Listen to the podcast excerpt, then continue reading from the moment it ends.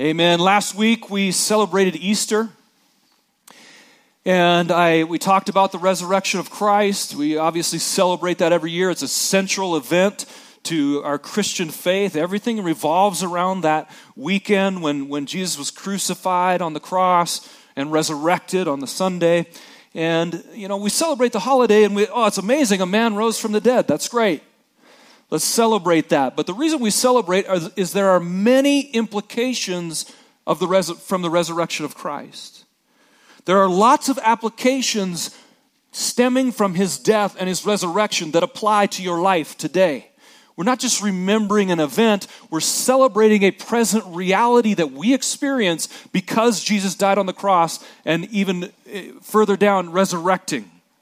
There's significant truths that you and I have to draw from that. And it's so important as believers, as Christ followers, that we know what those things are, that we are reminding ourselves of them and encouraging our faith in them. And I asked this question last week, and I want to keep talking about it this week. And it's this question What is the ultimate Christian hope? We have lots of different things we hope about, but what is the most central, fundamental, foundational hope that Christians have. Why would people want to be Christian? Why would they want to accept this gospel of Christ? What is the point? Is it just to join this nice social club with all these good looking people on Sunday morning? I just called you good looking. Come on, you can applaud or something. Maybe exaggerated a little. What? That's not why we become Christian, although that's of great benefit, the community. God designed a community for us to be a part of. That's part of it. But what is the ultimate Christian hope? And last week I suggested to you that it's the resurrection at the end, where you and I get a new body, where death is defeated for eternity, is our ultimate hope. What, what is your ultimate hope? You know, we hope for a lot of different things. I hope to have a good life. I hope to have peace in my life. I hope God provides for me throughout my life. I hope that I have a great marriage. I hope my kids turn out good. I hope that I have a good career, et cetera, et cetera, et cetera. We hope for all these things. I hope that I experience the power of God at some point in my life. I hope to witness revival. I hope to witness healings. I hope to see these things. These are all things I hope for, and they're all good things, but none of them are the ultimate hope or the ultimate point of the gospel. The ultimate point of the gospel, I believe, is how it all culminates. He's the Alpha and the Omega, the beginning and the end. And the Bible teaches us that there's a finish line we're heading for, an ultimate hope. What is it? I want to deal with an uncomfortable subject with you today and get into more detail on it, and it's the idea of death. The fact that every single one of us, the destiny of every man and woman is that we step across that line from this life to another. That sooner or later, this body gives up. It stops breathing, its heart stops beating. What happens? I t- shared with you last week, it was my 45th birthday uh, week ago now. And birthdays aren't always exciting as each one as they accumulate, you know, and the pile starts getting higher, and suddenly it's not quite as exciting as it was when I was a kid. So getting old is something that, you know, we all have to reckon with in some way. And I wonder, what do you think about your own death? Do you consider it? Do you ponder it? I think if you're like me, you sort of just shove it out of your mind because you don't really want to think about it. Don't want to face that reality. Unfortunately, my grandmother passed away last week as well. And we celebrated her life on Friday. We had a funeral over in Deer Lodge. And of course, that puts you in a position of having to think a lot about this whole idea of death. That it ends at some point. And death kind of represents and has this illustration of hopelessness. No matter what I do, no matter how good I live, I could be totally wicked in this life, or I could be the greatest person that ever lived, and I'm still going to die. What's the point? Why should I bother? It's a very important subject, the idea of death, what we believe about it, what we understand about it. Anglican theologian N.T. Wright said this in his book, Surprised by Hope What you think about death and life beyond it is the key to thinking seriously about everything else. And indeed, that it provides one of the main reasons for thinking seriously about anything at all.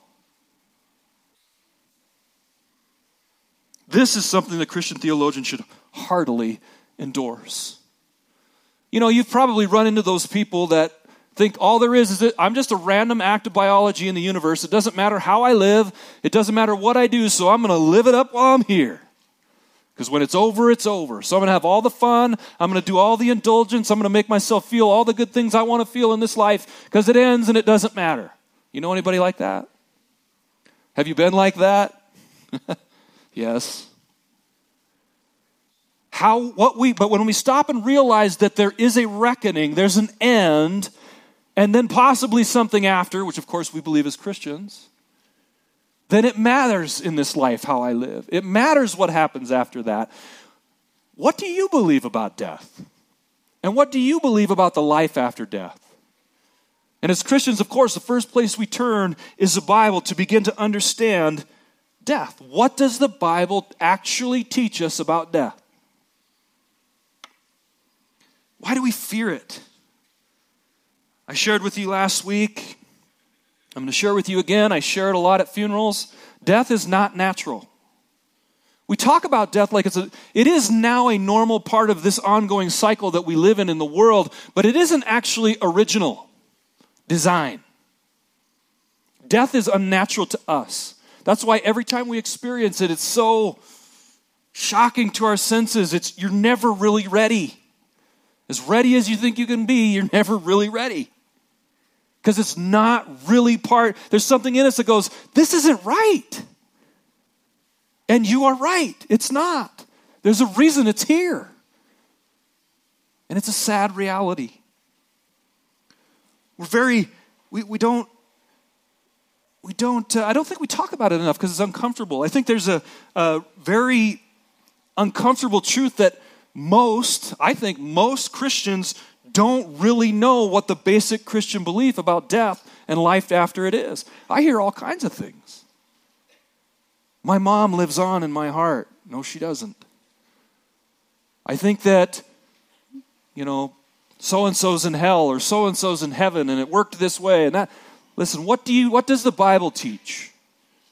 Is that what you base your belief off? I'm going to be an angel symbol in your life or help you out somehow. Does the Bible teach that? Are these concepts that we've thought about are they biblical? Where did they come from? You know, there's not a lot of people coming back from death to explain this to us. Once they leave, they don't come back. I mean, we have these kind of near death experience stories, I understand that. But the reality is, nobody went there and checked it out for a while and came back and reports to us what it's like. We don't know very much. And I think God did that on purpose. He wanted us focusing on our life, how we live for Him in this life, and not wrestling a lot with all the details of what comes later. But there are clues in the Bible. I think we're so afraid of it because it's so unknown. It's so unknown. We just don't know what it will feel like in that moment I was considering my grandmother. I'm considering my own life. What will it be like when I draw that last breath and my soul leaves my body behind? Where does it go? Where am I going to go? Am I going to be scared? Am I going to be excited? Will there be angels there? Will Jesus be there? I don't know. I don't really know exactly how it will be. And we fear what we don't know. Grudem defines death as this death is the cessation of bodily life and the separation of the soul from the body. Our biblical understanding of death is that the flesh dies. It stops working, it returns to the earth. From dust you came, to dust you will return. The biological part of your body will decay and disappear, it goes away. But your sense of being, your consciousness, your soul continues to exist. So, what does the Bible teach us about that. I want to just, I'm going to go through a number of scriptures today and we'll see how far we get. We're just going to start talking about this idea because it's so important for us to wrestle with the uncomfortable subject of death. First of all, I want to say this death is not punishment. See, there's a reckoning coming, and we'll talk more about that later. But to die in this life is not God's punishment on you. I think that's really important for us to realize. In Philippians chapter 1 verses 21 through 23, Paul says this, "For me to live is Christ, and to die is gain." If I am to live in the flesh, that means fruitful labor for me. Yet which shall I choose? I cannot tell. Paul's having a hard time deciding whether he wants to go. He's like, if I stay here, I'm going to be fruitful. But I wouldn't, I don't mind moving on either. So he's not looking at death as some sort of punishment from God upon himself. He's actually looking forward to it. Yet, which shall I choose? I cannot tell. I'm hard pressed between the two. I'm, I'm having a hard time. I'd like to. My desire is to depart and be with Christ, for that is far better. Does that change your view of death? This was Paul's mindset. This is what the Bible teaches us as believers, this hope that we have. Remember, we're talking about the idea of the ultimate hope of Christians. Paul's saying, I would, it would actually be better for me to go. So he's not viewing death as a punishment, but rather a transition. But to remain in the flesh is more necessary on your account. There's a great illustration here. Paul says, I have work to do. I want to be fruitful amongst you. While I'm here, I'm going to be fruitful. I'm looking forward to being with Christ. It's going to be good for me when I'm gone. I'm looking forward to it. It'll be, for, for my own sake, it's going to be better, but for your sake, I remain. And I hope that gives us sort of a sobriety about the seriousness of the way we live our lives. Are we living fruitful lives? In our, in our individual, simple, different ways you know, encouraging our families, strengthening our friends, just being light and salt in the world around us. Because to live is Christ.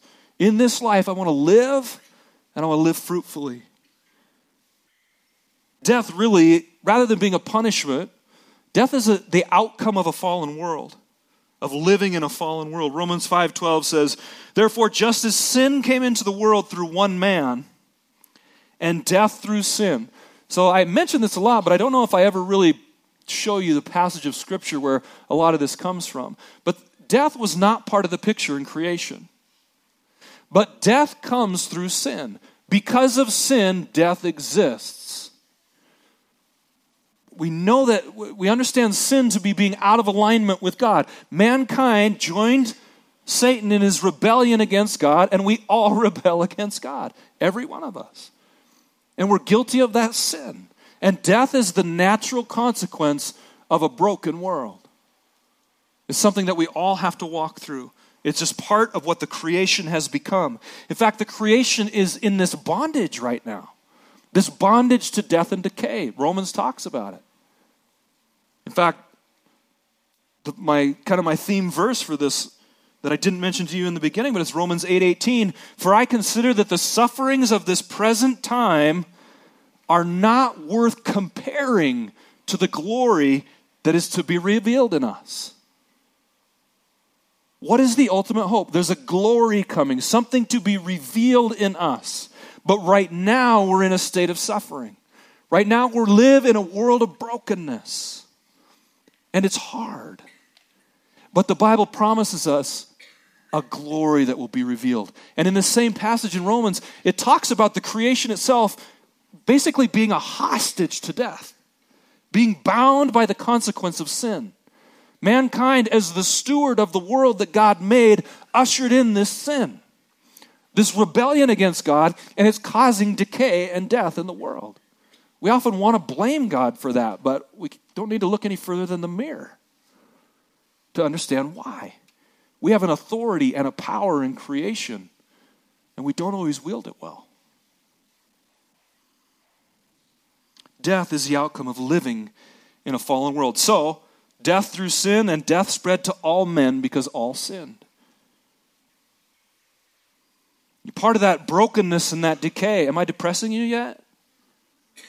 That brokenness, that decay. Where does disease and sickness and aging you know, sometimes you look in the mirror as you kind of start getting older, you're like, Or you find a photo of yourself 20 years ago and you go, whoa, what's happening? I'm aging. I'm decaying. I'm moving closer and closer to that transition out of this life. And all those things, they, they bring a little bit of a sense of grief to us. Injury, natural disasters, all these things are a relatively, I hate using the word natural, but they're a consequence of a broken world, a fallen world, a world that has chosen to rebel against its creator. These are difficult things to think about. When God answers prayer, and He does, God answers prayer. We believe that God, you know, if, if you're hurting and you pray, we believe God will meet you in that. Or we pray for healing for things. We pray for babies and dedicate them and help bless them and send them on their way in life and help their parents along the way. You know, God intervenes and he, he is a part of our life. He doesn't always heal, He doesn't always raise the dead. he doesn't always prevent natural disaster, He doesn't always prevent our disease. All those things are part of living in this broken world. But when God does answer those prayers, He's giving, a, giving us a foretaste of the glory that's to come. What our future existence will be like. It will be without disease. It will be without, it says in the end that He will wipe the tear away from every eye. I just love that picture. Because we all know what it's like to grieve and to suffer and to realize that this does come to an end. When God answers prayers, it's a foretaste of the reality we're going to experience. We have a deposit of the Holy Spirit in us now. We have a portion of that now as a, as a, a deposit of what's to come. The fulfillment of our salvation, the, the completion of the process. Death is a part of the completion of your process. When we die, we finally leave the old behind completely.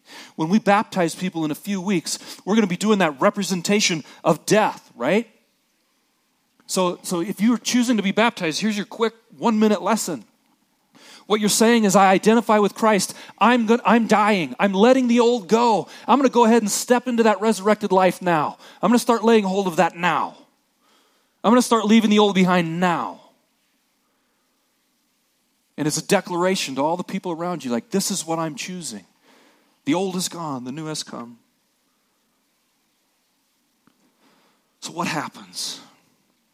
I want to look at Luke chapter 23, verses 42 and 43. And he said, and he said, Jesus, remember me when you come into your kingdom. Okay, what's going on in this situation? Here we are at the cross. Jesus is on the cross. He's about to die. There's a thief next to him. There's two actually. And one of them says, Jesus, remember me when you come into your kingdom. Some, this thief understood something about Christ. And Jesus responds to him, Truly I say to you, today you will be with me in paradise. What do we learn about death? Just a little glimpse. We'll look at more verses here. But it seems to me that you could recognize that wherever he's going, he's going to go there upon his death. That the moment he dies, he transitions. He goes someplace. His consciousness, his soul, goes to a place that Jesus describes as paradise. It's good, whatever it is. It's good where you're about to go is what Jesus is saying to this guy. Why? He's just confessed his faith. He's just shown Jesus what he thinks and believes of him. And Jesus says, Today, upon your death, the moment you draw your last breath, you will be with me in paradise. So we learn a little something about death there. 2 Corinthians chapter 5 verses 6 and 6 through 10. So we are always of good courage. We know that while we are at home in the body, we are away from the Lord. If we're in the body, we're away from the Lord. Okay? That's what Paul is describing. And then he goes on. For we walk by faith, not by sight. Yes, we are of good courage, and we would rather be away from the body and at home with the Lord. So whether we are home or away, we make it our aim to please him. For we must all appear before the judgment seat of Christ, so that each one may receive what is due for what he has done in the body, whether good or evil. I think what, what we need to wrestle with in this passage is that we actually go somewhere right away. I think there's a lot of thinking out there that perhaps you just fall asleep and wait. You don't go anywhere. There's a lot of thinking like that out there. It's called soul sleep. We'll deal with that a little bit more as we go. But he's saying, as long as I'm in this body, I'm away from him. But when I'm out of this body, I will be with him. After saying these things, John chapter 11, verses 11 through 15, after saying these things, he said to them, Our friend Lazarus has fallen asleep, but I go to awaken him. Here's why some of this soul sleep stuff kind of works its way into people's minds. Jesus is talking to his disciples. His friend Lazarus, Lazarus has died. And there's been a number of days have passed. And he says this Our friend Lazarus has fallen asleep, but I go to awaken him. The disciples said to him, Lord, if he's fallen asleep, he will recover. they thought he's literally saying he's sleeping. Now, Jesus had spoken of his death, but they thought that he meant taking rest and sleep. Then Jesus told them plainly, Lazarus has died. We see this language in Scripture. Paul uses it as well to talk about the idea that when we die, he calls it sleep. And sometimes I think that gets misunderstood the idea that you lose consciousness for undefined amount of time. But I don't think that's a right understanding of this that we see in the scripture. When, when we talk about sleep, it's our body ceases to breathe and be in the flesh, but it is woken up someday in resurrection. But I don't think it has anything to do with your soul sleeping. The Bible, you know, in talking about just simply about the thief on the cross or Paul talking about being present with the Lord. Why he, I'm not Paul isn't saying I'm going to go to sleep for a while till the end. When I leave this body, I will be present with the Lord and it will be good. You see what I'm saying?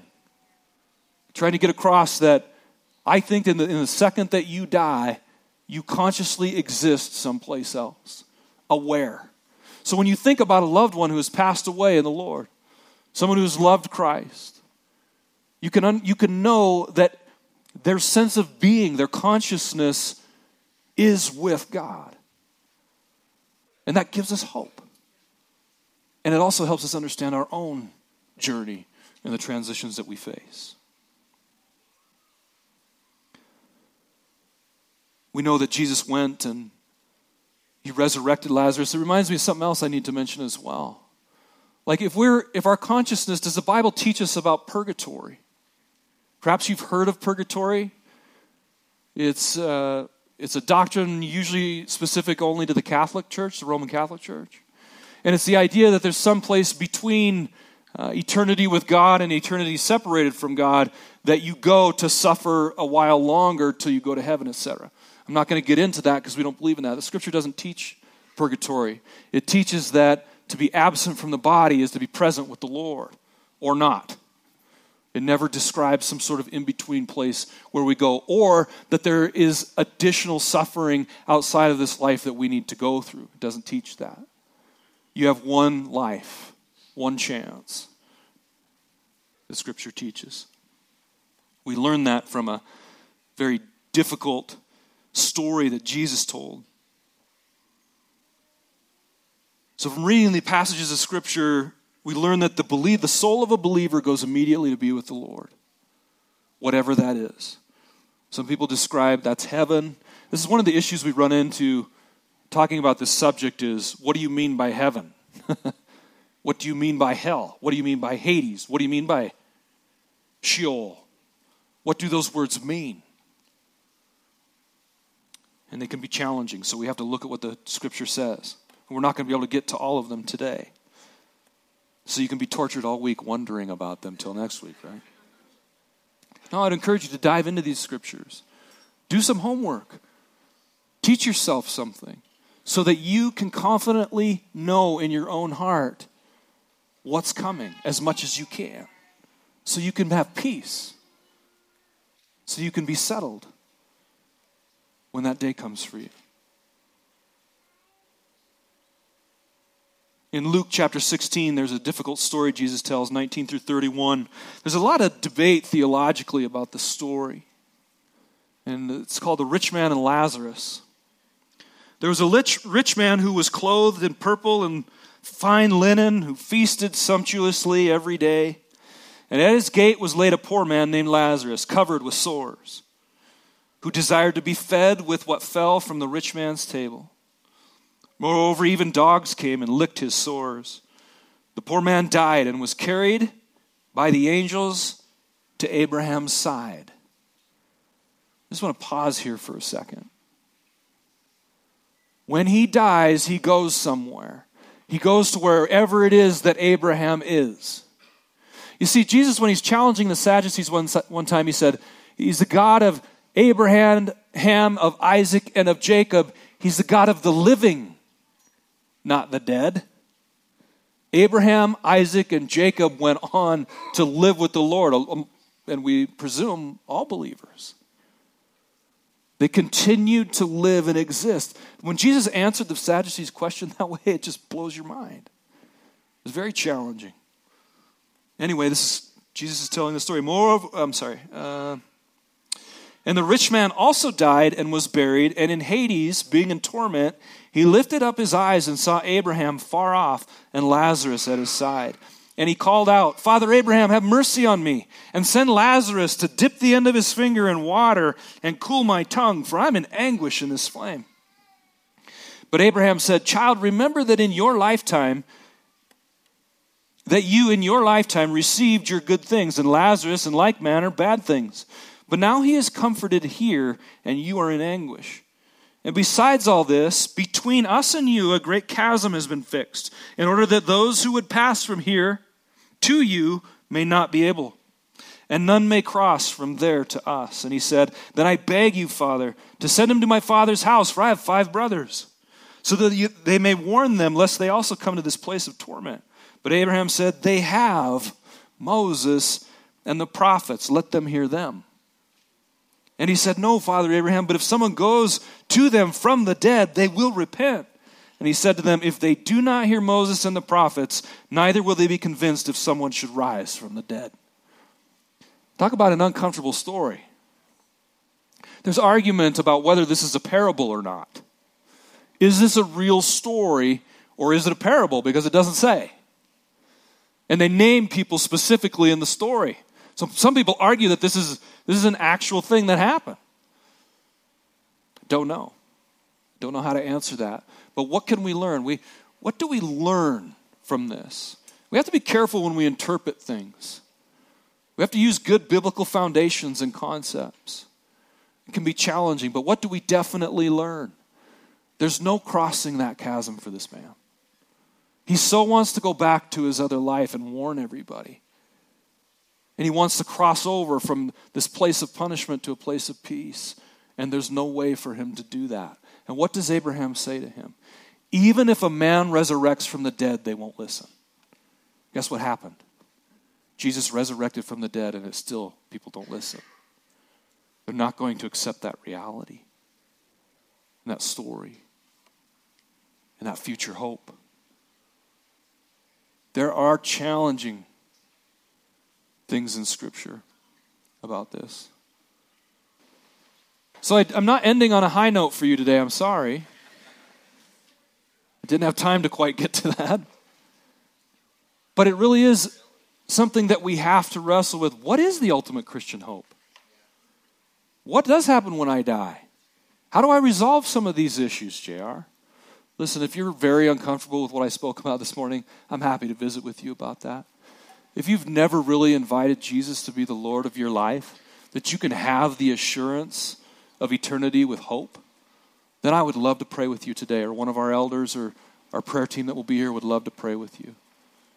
Don't miss the opportunity to say, God, I want that reassurance. I want to walk with you in eternity. I want to have hope, the ultimate hope of the Christian faith. Lord, we come before you this morning. God, I just ask that you'd be at work in our lives, drawing people to you, drawing us closer to you. God, even as people go out of here this week and they look at your scripture and they do research on many other passages in the Bible about this subject, Lord, that you'd be leading them and encouraging them by the power of your Spirit.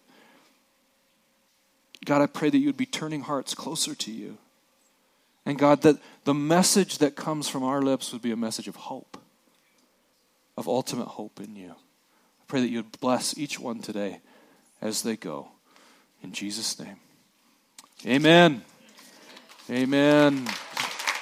Have a great week.